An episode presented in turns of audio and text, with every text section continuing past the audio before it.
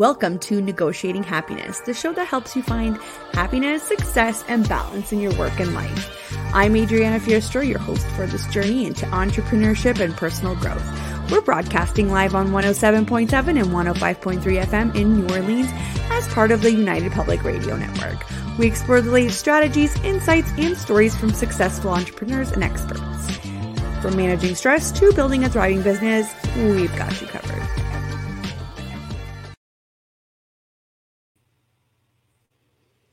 Good afternoon, everybody. This is Adriana Fierastrau, and you are watching Negotiating Happiness. Um, it is February 5th, uh, 2024. I can't believe it.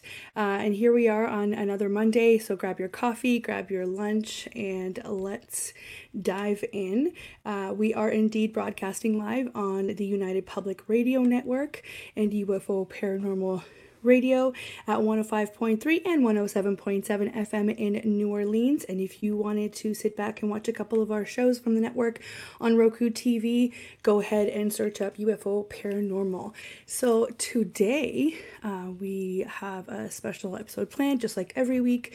Um, we are going to be talking uh, to the lovely Jen Paterson from Dollar Divas, and we are talking about overcoming money shame because it's such a big topic um, even though we don't talk about it, I am pretty sure everybody thinks about it um, at some point or another, especially in the sphere of entrepreneurship. So, here's a quick summary of what we'll be talking about. Um, we'll, we'll dive into the pervasive financial education gap that often leaves individuals feeling ashamed about their money struggles. Societal expectations assume that everybody should naturally be adept with finances, creating a sense of embarrassment when faced with financial challenges. We'll explore how the absence of formal teachings on personal and business finances in school perpetuates this shame, reinforcing the misconception that financial comp- competence is intuitive. Join us as we discuss the importance of open conversations, accessible resources, and community uh, support to break the stigma and empower individuals to confidently navigate their financial journeys. And so let's do a, a, quick reintroduction of who Jen is. I don't know if anybody remembers, but Jen was on our show probably about six or seven or eight weeks ago. Um, so I can't wait to have her come back on and um, let's dive in. So, who is Jen? Jen is a financial professional with a unique background. Uh, raised in a household where money was openly discussed, she initially navigated the world of business as the right hand to a dance studio owner. Later, as a financial planner, Jen observed a common struggle amongst passionate entrepreneurs while excelling in their crafts, they faced financial instability. Now, Jen is on a mission to help entrepreneurs stabilize their cash flow, allowing them to focus on their passion without sacrificing business growth. So I can't wait to have her on. She's going to pop up in a minute here. Just going to check in.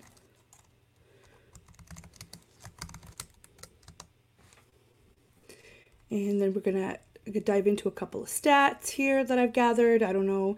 Um, if you guys are fan of stats, but I definitely am. So here we go. Jen is in the waiting room. We're just gonna pop her in. Hello, Jen. How are you? Hello. I'm good. How are you? I'm good, thank you. Thanks so much for popping on. Yeah. Sorry, I'm, I'm a little distracted. So I have to I have to give a little bit of a I'm, I'm momming and entrepreneuring at the same time. So I'm trying to get tickets for my daughter for Frozen the touring um, show that's coming to our city in July, and tickets literally went on sale at 10 o'clock Pacific time, which is right when this show airs. So Adriana has been so kind to being like, okay, just let me know when you're ready. and so I am just looking at the confirmation, and it's all good. I have mom. Amazing. I am now ready to entrepreneur. amazing. Isn't that funny how just we don't have a choice around the whole momming thing? Oh my gosh. It's just, like, yeah who else was going to get those tickets? Do you know what I mean? No, nobody else was going to get those. And it's just, yeah, it's, it's, that's how this goes, you know, motherhood, right? Yes. So tell me, how did you, how, how did you start off your Monday aside from ticket hunting? Oh, it was a pretty standard Monday for us. You know, I've got, uh, got up, got my kids to school, you know, answered a few emails. Um, I managed to squeeze a workout in this morning, so that was really nice. It was a great way to kind of kick off the week and, you know, feeling like I'm on top of things and not starting the week behind. So I, I always really appreciate when things on Monday morning go smoothly. When they go a little sideways, then it, I find myself getting a little squirrely. Right, exactly. I mean, who doesn't get a little squirrely when that happens? But that's good. That's good. I'm glad. So, um, I can't wait to talk to you about uh, overcoming money shame because I feel like it's such a an important topic to talk about and a lot of entrepreneurs like even in close circles i still feel a little bit icky talking about money. So i need you to tell me in your professional opinion how does that usually go? Like how what do you feel like happens when these conversations pop up uh, you know, it honestly it depends on the situation. Like I'm definitely not going to go to a cocktail party where I'm just meeting people for the first time and be like, you know, "Hey, what is your salary?" Um, you know, I'm not quite that awkward and weird, but at the same time, you know, I think that it's really important for these conversations to happen, you know, because it just it lifts us all right? It lifts us all to talk about these things and make everybody else, you know, comfortable with it in a way that, you know, again lifts us all up. So what I'm, I'm kind of talking around here. So i'll give you an example because i think that's the best way to discuss this. Um, i was having drinks with a couple of girlfriends about a week ago and in within the sort of grouping it was two entrepreneurs and uh, a salaried worker type and we got to talking about the the one other entrepreneur's pricing. You know she is a solopreneur she runs her own business and she you know was saying oh i think i might need to raise my rates and you know because gas prices are going up because she she moves around a lot in her business. And you know i said well when was the last time you raised your rates? And she said well you know it was right when the gas prices kind of took off and most of it's pretty i didn't really pocket any of it because it all went to gas and you know and and i'm really nervous. And i said well why are you nervous? Do you think that anyone's gonna you know come back at you and, and complain? And you know and we had this conversation of of her being really afraid to raise her rates. And i said well what are your competitors charging? And she said oh well they're charging almost double or you know and things like this. And i said well that's insane. Like if your competitors right. who i I don't know them, but I know you and I know you're amazing at what you do. If they're charging, you know, more than you and you're stressing about raising your rates, like this is a, a, a, problem that we need to put our heads together and we need to help you overcome this. Like me as your friend, you know, this other person as your friend, like let's talk about this. Let's help you through it. And so in having that conversation, you know, I don't know if she actually went through with raising her rates, but I'm definitely going to follow up with her and be like, you know, let's talk about that right. some more because you deserve to earn what you're worth. And and so there's definitely a time and a place, but these conversations are important because all keeping it close to the vest does is hold you back from earning what you truly can. And you know, you get up a group of dudes together and they'll talk about money all day long without shame, without, you know, yeah. like they are quite happy to share their salaries, you know, what their bonus was, or like, hey, bro, I, you know, I just got this huge bonus. Like, I'm going to go and buy a boat. I don't know. like, these are conversations that they're more than it's happy true. to have and and so we we see it in in you know the glass ceiling and the wage gap and all of this stuff and so, you know, we're shamed into talk you know around talking about money. It's it's uncouth it's rude it's you know all of these things is gauche. I think i even i think i even heard someone say oh it's gauche. I was mm-hmm. like that's that's interesting. But when you bring it out into the open like we're willing to talk about everything from like what we do in the bathroom to what we do in the bedroom but somehow our bank accounts are off limits. Like it's just bizarre. I also wanted to add that as a service provider um it actually not only does it hold you back personally when you don't charge what you're supposed to be charging, um, there's a perceived um, lessening of value. So if you're going to a service provider that is like a quarter of what everybody else is charging, um, they auto- people automatically think you might you must not be good at what you do. So um, people tend to shy away from that too and, and and sometimes service providers don't think about that but it's 100% true. It puts doubts in your client's mind that you know what you're doing because how could you possibly be charging so much less than everybody else right? So exactly. it's damaging on a lot of fronts let's just put it that way. Um, yeah yeah, and so it, it starts but it starts so um it starts before we dive into this entrepreneurship entrepreneurship thing, right? So I I tried to look up some stats and I want to know if you agree with any of these. So I tried to look up some American stats for our, our American friends and for our Canadian friends as well. So um we I was I was looking up and it says 71% of Americans believe that they have financial literacy high financial literacy levels. The average American rates their financial literacy at 6.2 out of 10, despite the fact that on tests, the average American only answers 35 to 55% of questions correctly. And to dive in deep, even further, which hurts my millennial heart, only 16% of millennials understand basic financial principles. Like, if this doesn't say it all, I don't know what does. Yes. Right? Yes. Right. And, and I, Canadians, yeah. we don't want to, we don't, want, hold on, we don't want to like only highlight the American side of things, but so overall, it's, it's hard because you can't get the same kind of stats for both places, but overall, um, just bear with me. This is, has a point. It says South Korea leads the pack as the most educated country in the world with a tertiary education rate of 69.29%, securing the top spot. Canada follows closely behind at 66.36%, earning the second position for most educated countries.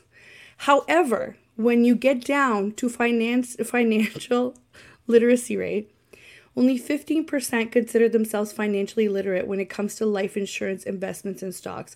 According to the poll, while 60% admit to having a personal or monthly budget, only 29% have taken an education course about finance or personal budget management.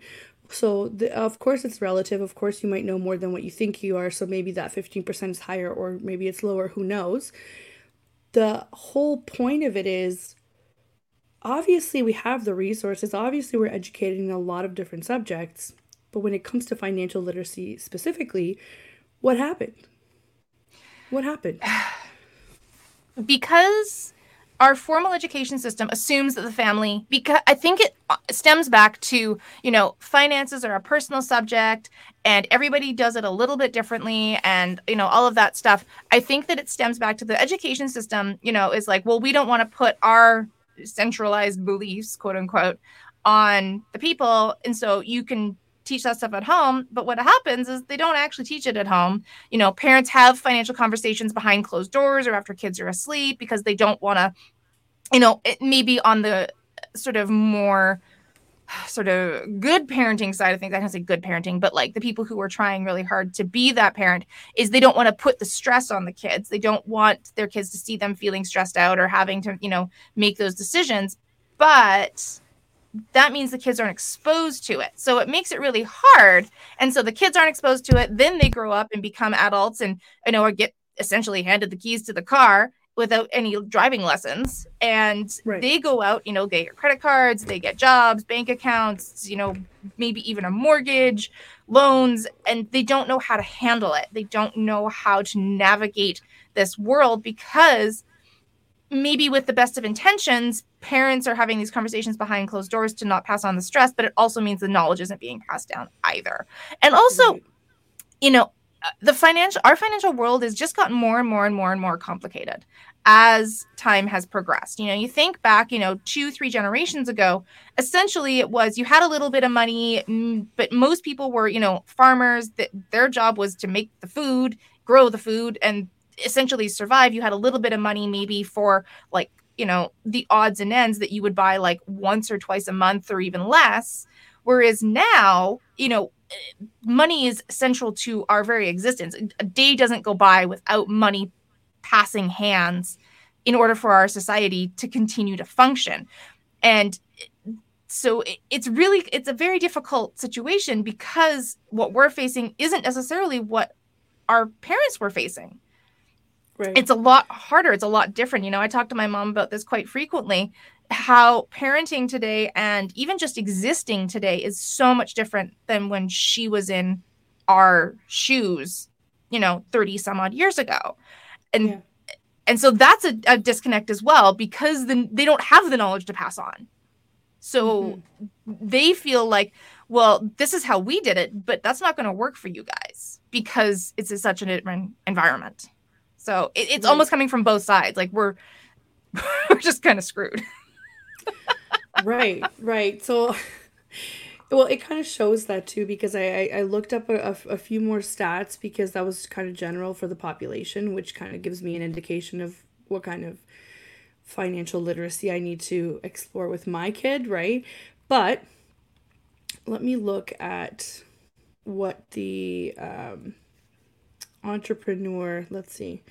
So this is for um, American stats. So, according to a survey by the National Endowment for Financial Education, which is the NEFE, in 2018, only 27% of entrepreneurs felt very confident in their ability to manage their business finances.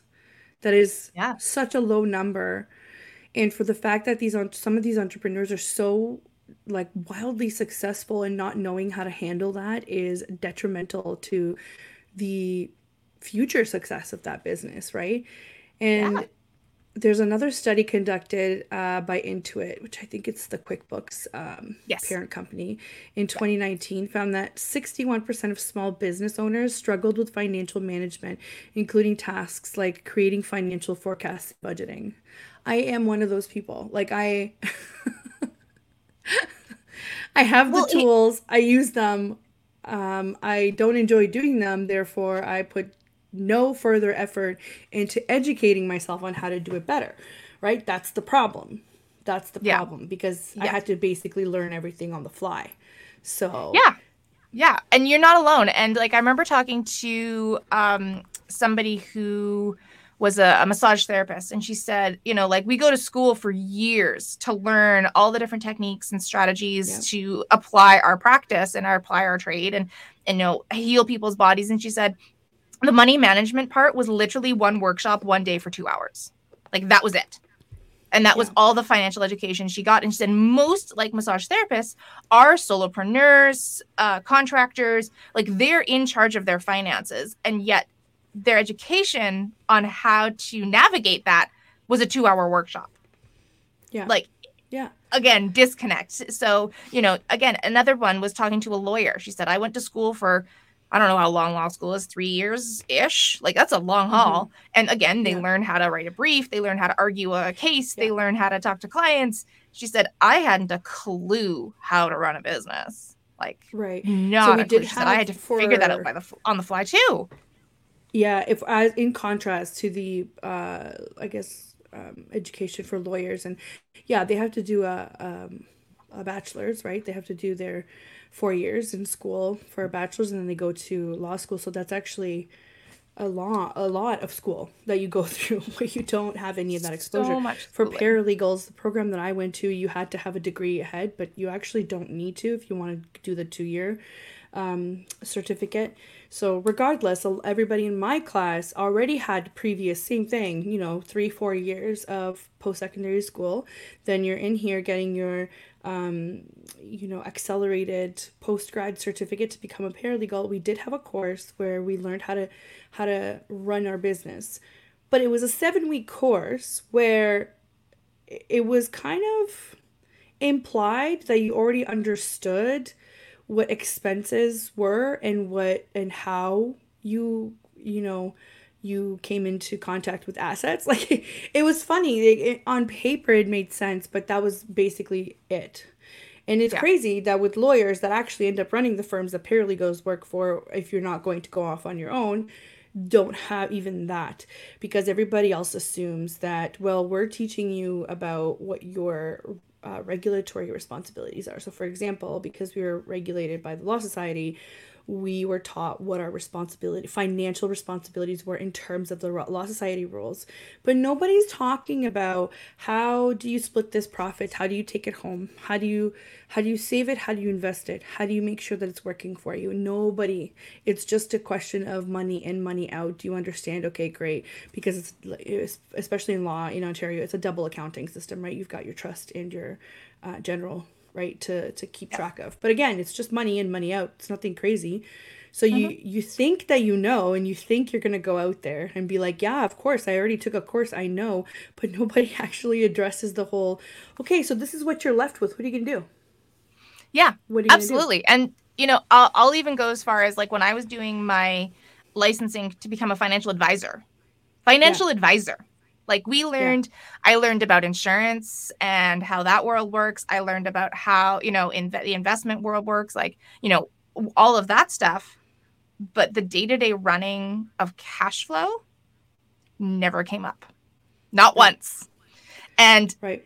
you know a lot of financial advisors will get good at it because they are already within that like you know mindset and that that's their interest and they love it but again still no like formal how to do this. And that's for someone who's literally going to be advising people with their money. Yeah. like that it's bananas. So you know and I'm then not shocked. i'm not shocked at all. put that aside. And you know this is also assuming that everyone does post secondary which they yeah. don't.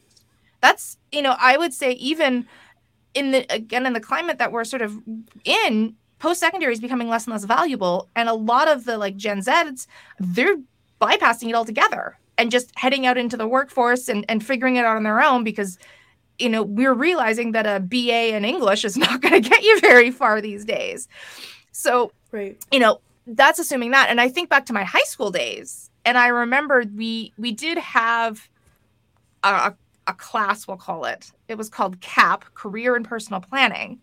And mm-hmm. in the five years of my high school, we had this once a week for an hour for an entire five years of my high school. And we talked about finances one time, and it was um, they showed us a tax form, what it looked like, and that was about it. It was like this is this is a, t- a, a T, I think it was a T1 that they showed us. It was a T1 or a T5, and they're like, "That's what this is." Great. That that was it. That was our that was our education on taxes, and it was like, talk to your parents. That was it. Yeah, and and funny enough, I actually when I first started out, I decided that I didn't know enough about taxes, which is still correct and because you reminded me of the whole T1, T5 thing. So the CRA sometimes has webinars that they run um, for entrepreneurs for taxes, which is great. I mean, look them up. But I have to tell you, no offense to anybody there, but a I came out of that knowing even less than what I knew before. And not because they weren't teaching it, it's because it was the most excruciating thing I've ever had to sit through, where it's like doing math so instead of instead of explaining concepts and how to structure your business around those concepts so that people can understand how to apply it day to day, it was kind of like going through a form. And I'm like, nobody needs to know that because most of us will get our accountant to do it. What we don't understand is how how those equations actually affect us day to day before yeah. we file those taxes, right? So I feel like there was such a disconnect between, you know, um, saying that they're providing education and they are on paper they are providing that education and making it available to the public but as somebody who's taken that and i'm not i'm i'm good at math i'm okay at math i can do lots of quick math in my head i can I can do more complex math if I have some time. Sure, I understand how to do that. I understand money in, money out. And that webinar was probably a three hour, like, I don't even know if it was three hours or if it felt like three hours, but it was wild. I was like, I should yeah. not have taken this because it was definitely, there's no, there's no translation between what was yeah. being said and what we were.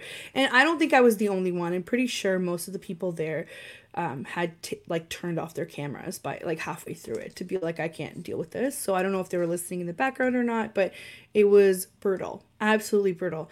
And who knows, maybe it's just me, but I'd like to think that I have some average understanding of what's being said and you know, like because of my previous life, I have an average understanding of uh, structures. Are you a you know, general partnership? Are you a sole proprietor? Are you a corporation?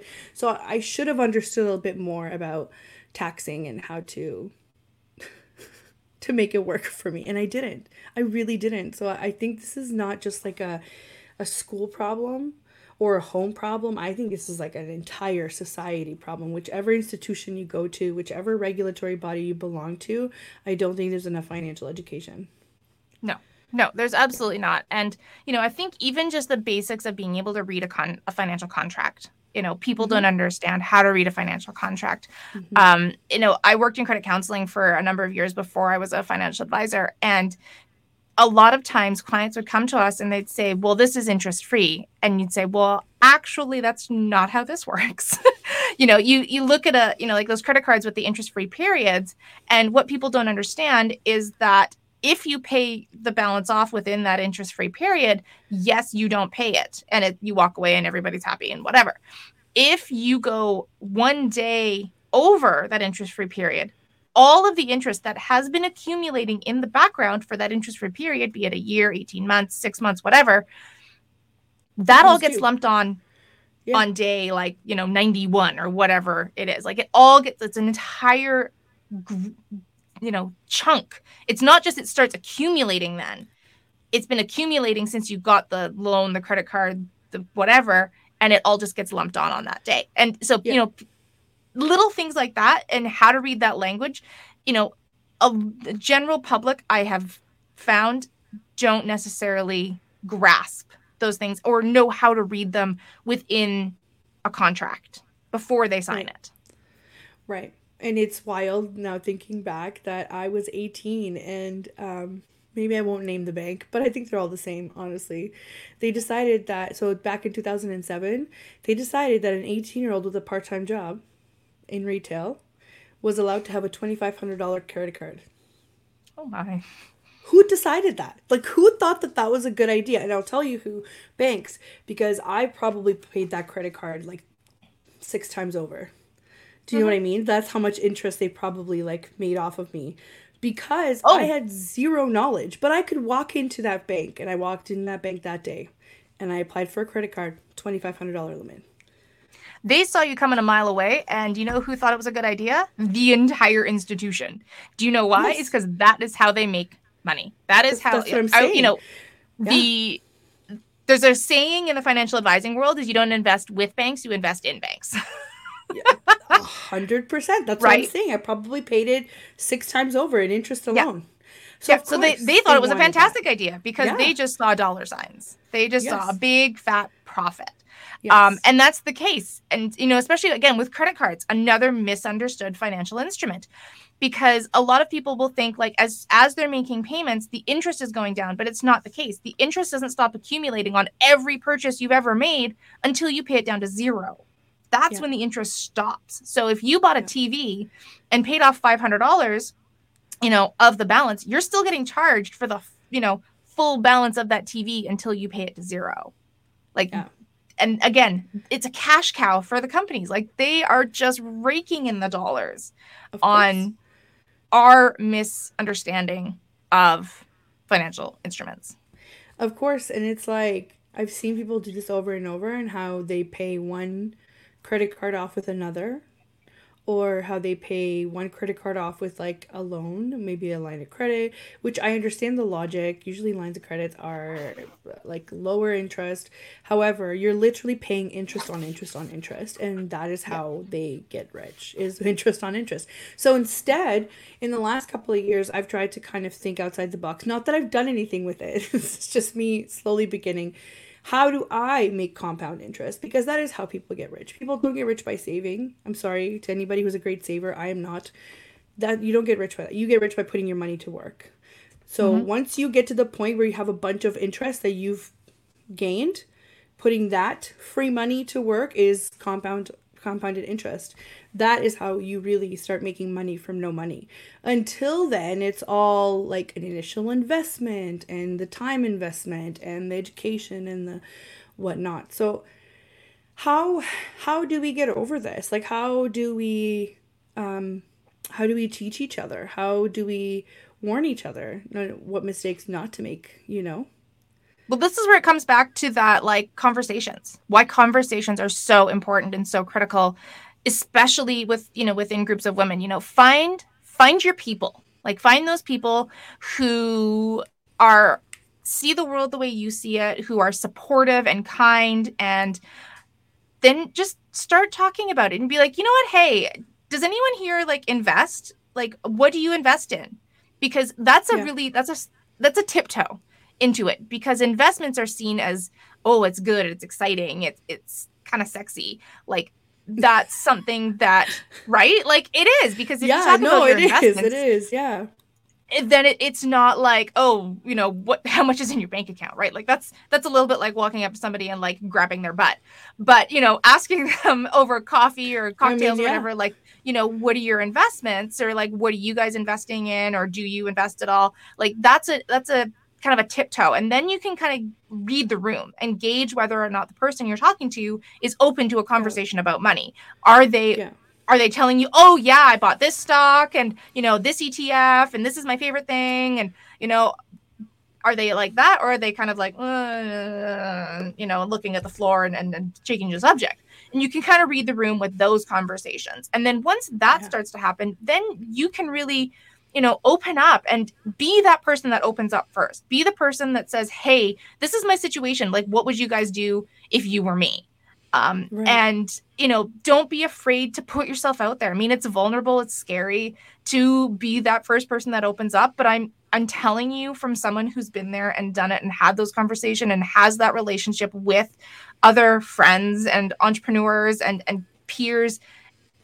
It's magical it's so like I, I use that word not lightly like it, it really is because like I feel like I've got a couple of girlfriends that I can literally call up and be like, "Hey, I've got this like I'm not sure what to do with this, you know, particular situation when it comes to like my business or, you know, I've got this other investment. I'm not sure whether or not I should take a plunge on it. What do you think?" And we can talk it out and hash it out and figure it out because I know I know what they think about finances and money and investments and I, I understand their perspective and i value that. And i value their input because i know they've been there they've walked down this path as well right. and they've got a lot of wisdom to share. Right.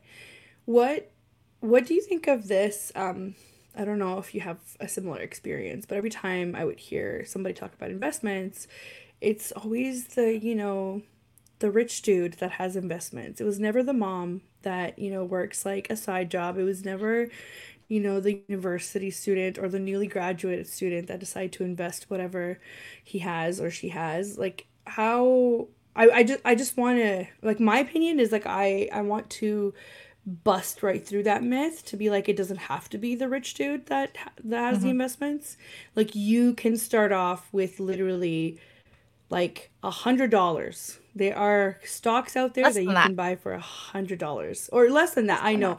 Yeah. yeah. I know. It's 25. just I'm, I'm, trying to think. Yeah, twenty five. Twenty five dollars is what you need to get in. That that's right. generally the the low bar mark. Um, there's actually right. there's actually ways to invest with even less, um, but they're a little complicated. But usually twenty five dollars is your buy in. That's it. Right. And it's like, usually like much. 10, 10 Canadian dollars a transaction. So once you purchase something, right, like they take 10 Canadian dollars from that. So there are fees for it, but the grand scheme and it depends on is nothing.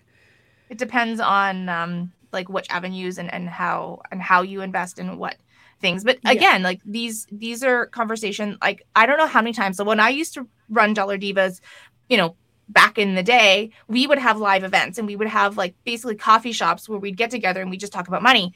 And the number of times I was asked, what do I buy? How do I buy RSPs?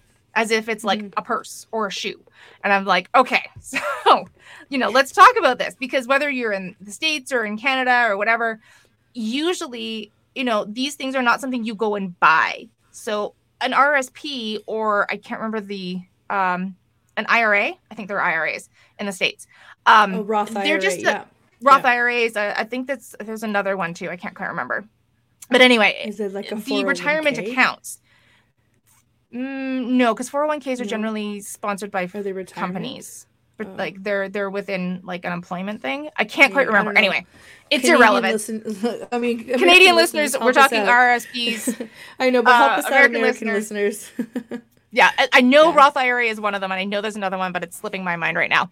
Anyway, they are they're umbrellas. They're there's something that you just put money under, and you can have different accounts, and it's not something you buy like a shoe or a purse or a coffee mug.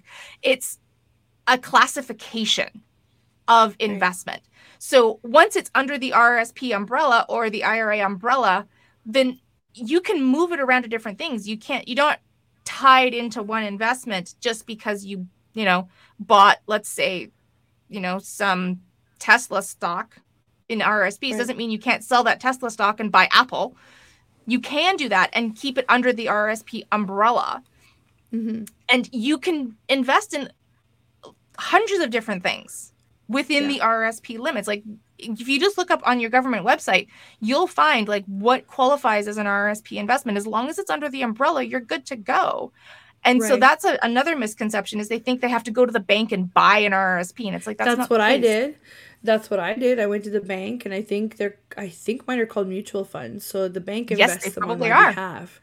Yeah, like yeah. the the bank invests them on my behalf. Um, it is embarrassing how little I've contributed, uh, but that's what I always thought. So that's what I did, right? Yeah, and and they had another one is is mutual funds and ETFs and stocks and bonds and how little education there is on how those different instruments work and what are the pros and cons on both sides. And a lot of times with mutual funds, um, quite often the fees on them are like sky high, and people don't know how to read those yeah. reports and those statements and those. You know, you get the big book that comes with it, um, the prospectus. They have no clue how to read that, and they're so overwhelmed and intimidated it. by it that it usually just ends up in a pile uh, or in the recycling bin. You know, like they don't even get cracked because it's just too much. It's it's scary, it's overwhelming, and they're like, I can't deal with this. So, you know, like even how to read those things is so important because, you know, one mutual fund is not the same as every other mutual fund. So they all have their pros and their cons and, you know, what works and what doesn't and you know what's the difference between a mutual fund and a segregated fund and an etf like all of those things it's really important information you know right. and that's something that very few people feel like they can talk about or grasp right. and you know sometimes mutual funds will have a high um, fee structure but they'll have a phenomenal manager that makes it worth it whereas some may not. And you know how do you know and who, yeah. who do you talk to? And again that's why these conversations are so important yeah i i think i i think i stuck some money in uh, mutual funds and then i think i selected medium risk and as a result it's probably grown like $15 in like six years. So not great.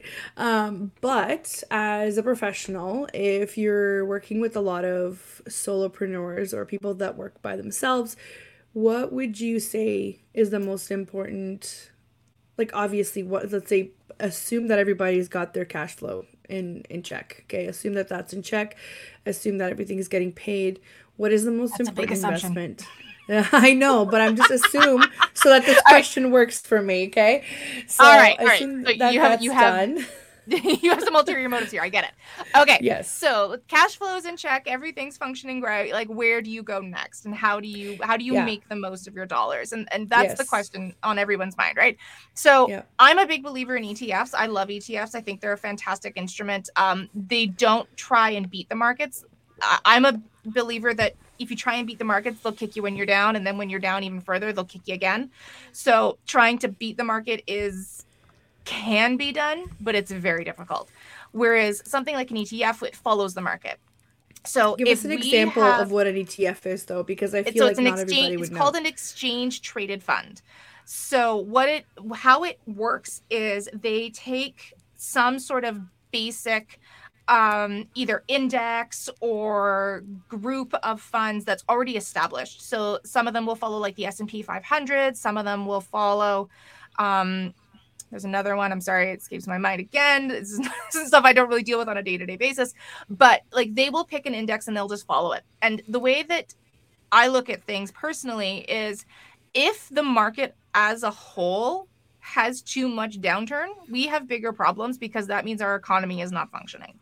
So right. while you will have the ebbs and flows of the markets, of the economy, you know, especially when we're in, you know, recessions and things like that, yes, you won't always be in the uptick, However, over time, particularly for people in our generation who are, you know, their 20s, 30s, 40s, we've got time before we're looking at retirement, hopefully, or maybe not. Maybe you are early retirement types. In that case, congrats. But for the most of the people I'm talking yeah. to, you know, you've got some time, and so you can weather those those storms that ebb and flow. And investing in the markets will give you over time better returns than trying to beat the market with an actively managed fund. So it's considered a passively managed fund, meaning they just pick an index and they're like, we're just going to follow this.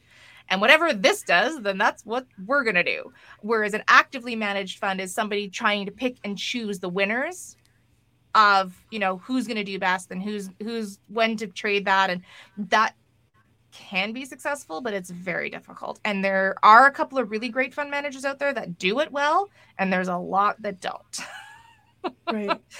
So, and right. then the other thing you have to take into consideration is the fees. So, with an actively managed fund, they have much higher fees because you have that guy sitting in a room picking and choosing and trying to beat the markets. Whereas with a passively managed fund, the fees are considerably lower. ETFs have like much, much lower fees. So, you're not trying to not only beat the markets, but also beat out those fees in terms right. of your returns. So, that's where my money personally is. That's where my husband and I have invested and done quite well um, over the last I think we moved things over about five years ago uh, into ETFs. They are a relatively new kind of guide to the party, but uh, I, am a big believer in them, and I think that they're a great way to do go about it. Um, and you know, you can usually go. Uh, financial advisors will offer them, but also the the DIYs offer them as well. So we're personally with Questrade. I love it. I think it's a great platform. There's also Wealthsimple. Um, I know there's a whole bunch down in the states. I think there's a ton. I had it in my There's head. I can't quite remember. I feel like our American friends have so many more financial platforms than we do, right? So they sure do. Although yeah, they don't have e transfers, which always makes me no, but head. they have How? Venmo and Cash App and like all these other things that we don't have, right? So it makes it kind of makes sense, yeah. Um, what do you think about um, you know, using life insurance for the purpose it's actually intended for. Because a lot of people have this idea that life insurance is strictly for when you die, and that's most definitely a benefit of it. However, mm-hmm. that's not what it's intended for. What what are your opinions on that? Yeah, life insurance is a really versatile product if used correctly. Right. Um, so uh, again, the misconception is you go, you buy like what's called a term policy, meaning like you know it's pretty low frills. If somebody keels within the policy time frame, then you know you get this chunk of change. Otherwise, if they die, if they live beyond the term of the policy, then it's like, oh well, you're out of luck, tough, tough luck. You know, see you later. Um, and those have their yes. place absolutely you know i think term policies are great for young parents who you know if a parent dies they need a huge cash payout they don't have a lot of money um, they're they're fantastic and like both my husband and i have term policies on each other because of the nature of our lives.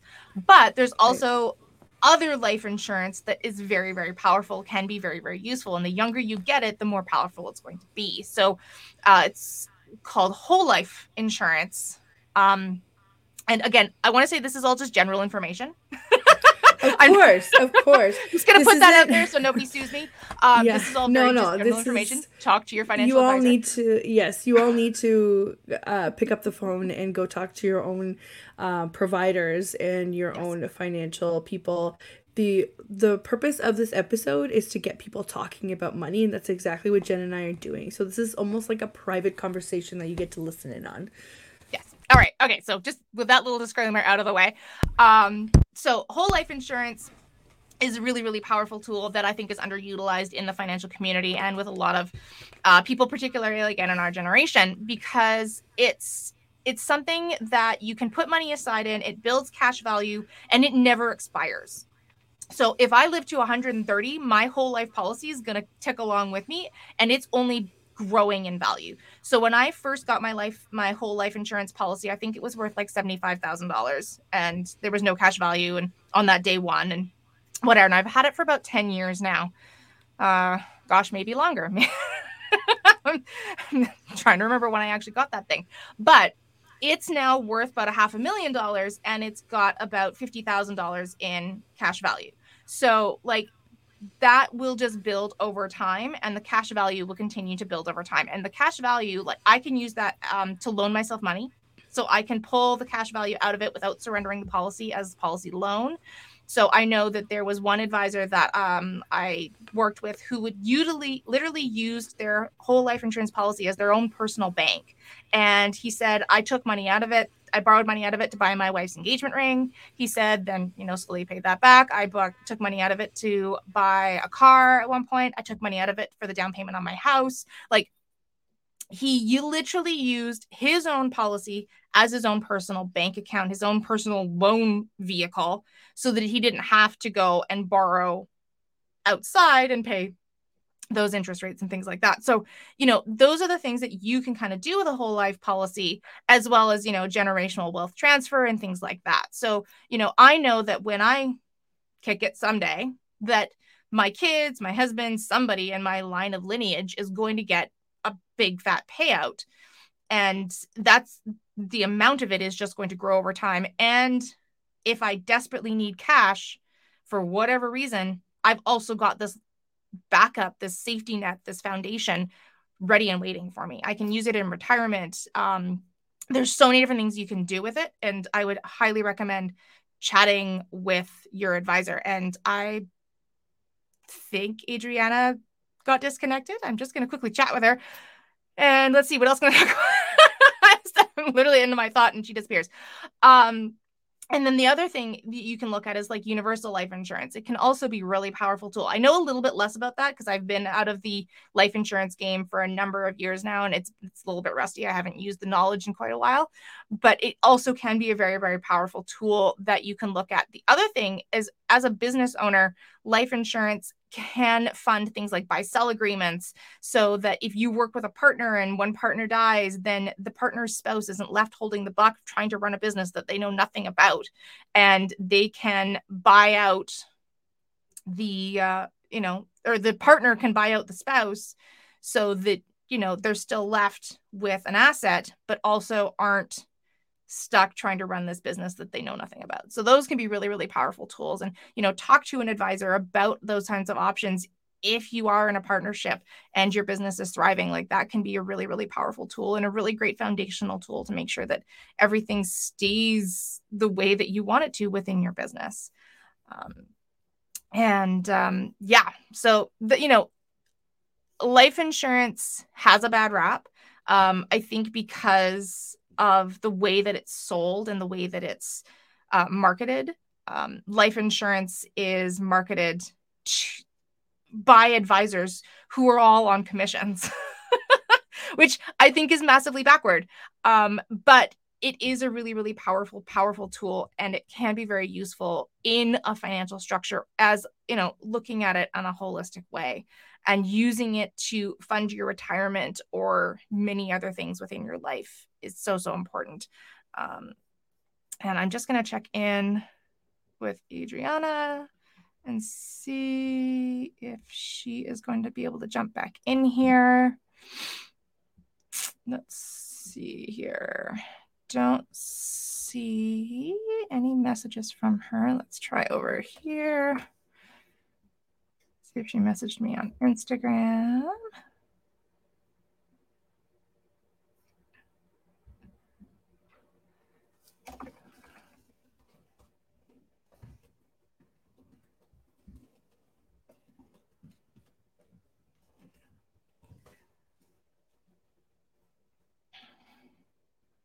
She says she's going to have to restart it. This is what happens with live stuff, right? things get a little bit crazy and a little bit um ridiculous. Hi. oh, there she's back. Hello. Everything definitely just went down, so that's like a typical Monday. Well, I, I, I rambled on for a little bit longer about life insurance. I talked about some universal life stuff, uh, which I have. It's so funny. I was literally end of end of my thought, and you vanished, and I was like, uh oh. I guess I better keep talking. Um, and so yeah, we we sort of, you know, made it work ish. uh, there's never never a glitch free I'm sure with day, right? I, yeah. No, I think it's I feel like it's my laptop. It's not even my internet, but thank you for that. Um yeah, I mean, I was just going to say um I took up a, a policy uh, for my son when he was born and when I brought this up to a number of people in my life, they thought it was pretty morbid. And I literally was like, no, you don't understand. It's not because I think that something's going to happen. That's just like a very small benefit of it, if God forbid, right? But I'm like, what if mm-hmm. when he turns 18, he wants a car and I just don't have the cash flow or whatever. He can definitely dip into it, get himself a car, pay it off with no interest, and depending I guess depending on the policy too, it, some of the I think ours like ends when we hit a hundred. But I mean, listen, if I'm hitting a hundred, great. if I live past that, I'm good too. but Hopefully, I don't need idea, right? to go past that. Uh, whereas with term insurance, um, yes, I with term insurance, the premiums don't stay the same too. So once your term is up, right? You know, if you're before 65, it is like exponentially higher. And yeah.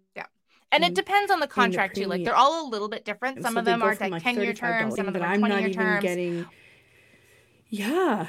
Yeah yeah, for something that I'm not even getting interest in. And I remember when I talked to my insurance broker that um, we went over things like what is the average growth rate for for this, right? In, in any case, it was better than a savings account. I think it ended up being something like 7% a year or something like that, right? Like that's a pretty big you know chunk of interest especially if you're investing a lot of money but i wanted to say that this is what rich people do rich people dump a bunch of money in life insurance policies and then they create their own bank just like you said your friend would literally keep borrowing and paying it back but i think that at some point I don't think there's a term of paying it back. So if something happens, they just take it out of your death benefit, right?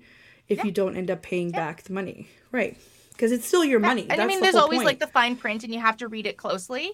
Yeah. Um, but for the most part, yeah. I mean, if if I say I took out, you know, twenty grand out of my life insurance policy and used it to whatever, um, go on a really spectacular holiday, let's say, for example, then if I kicked it on my holiday, then they would just take it out of the payout, and that would be the right. end of that, and everyone would sort of dust their hands and be like, "Cool, we're done."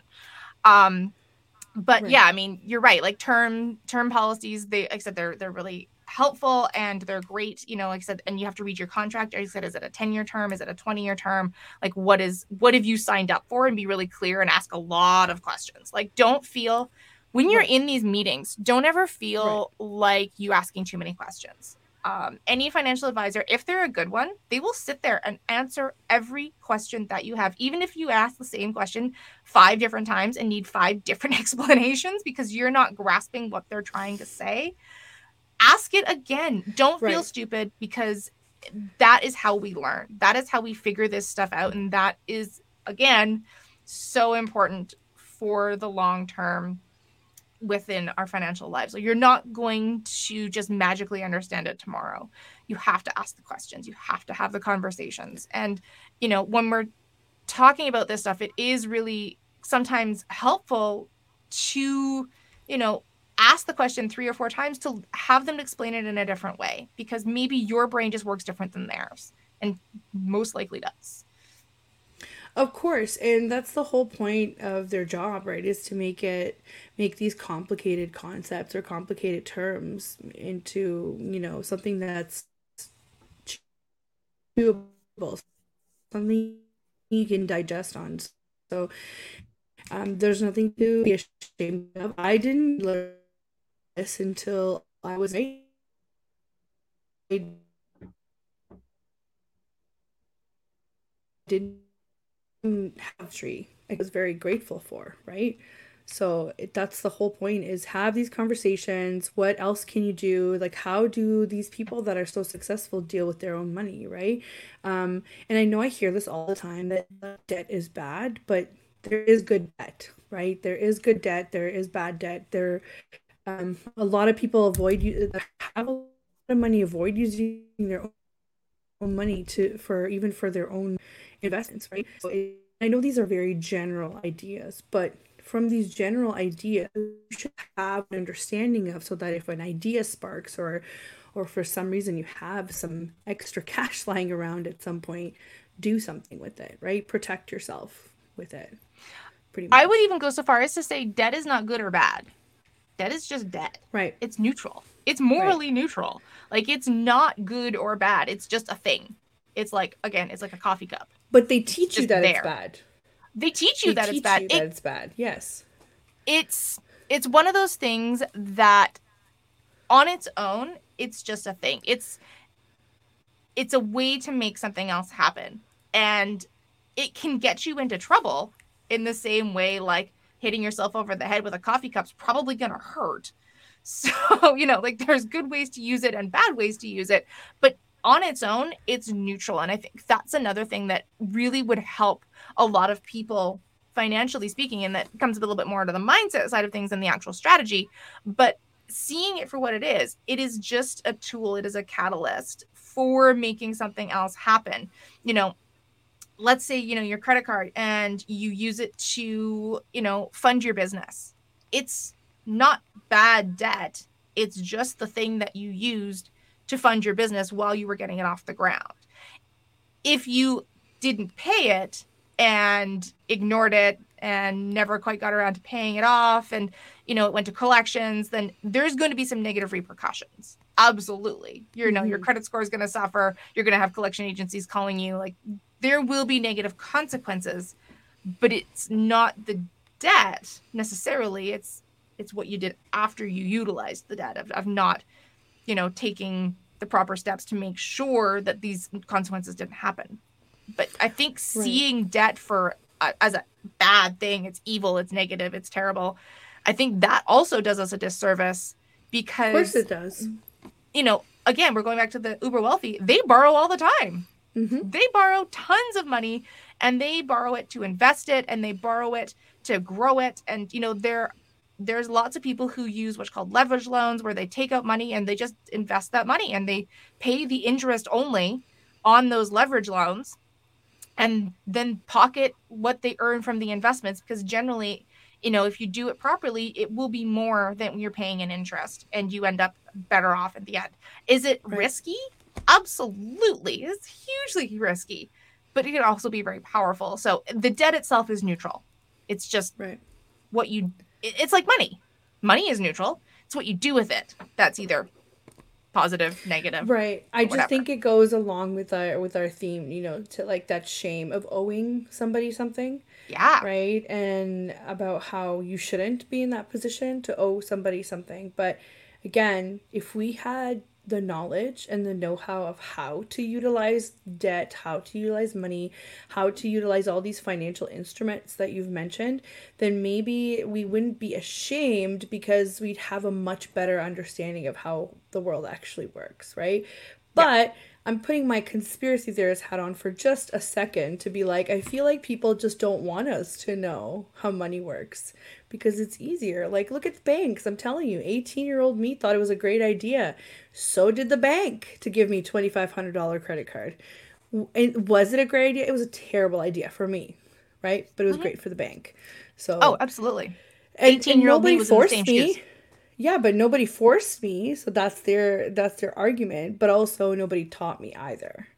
Right? All I knew like my parents had bills and they were paid on time all the time. So they gave me a great example, but there's no there's no literacy there. There was no like this is how you do it. So in an 18 year old mind, it's like, well, I'm gonna get money because I'm working, so then I'm gonna pay it off, obviously.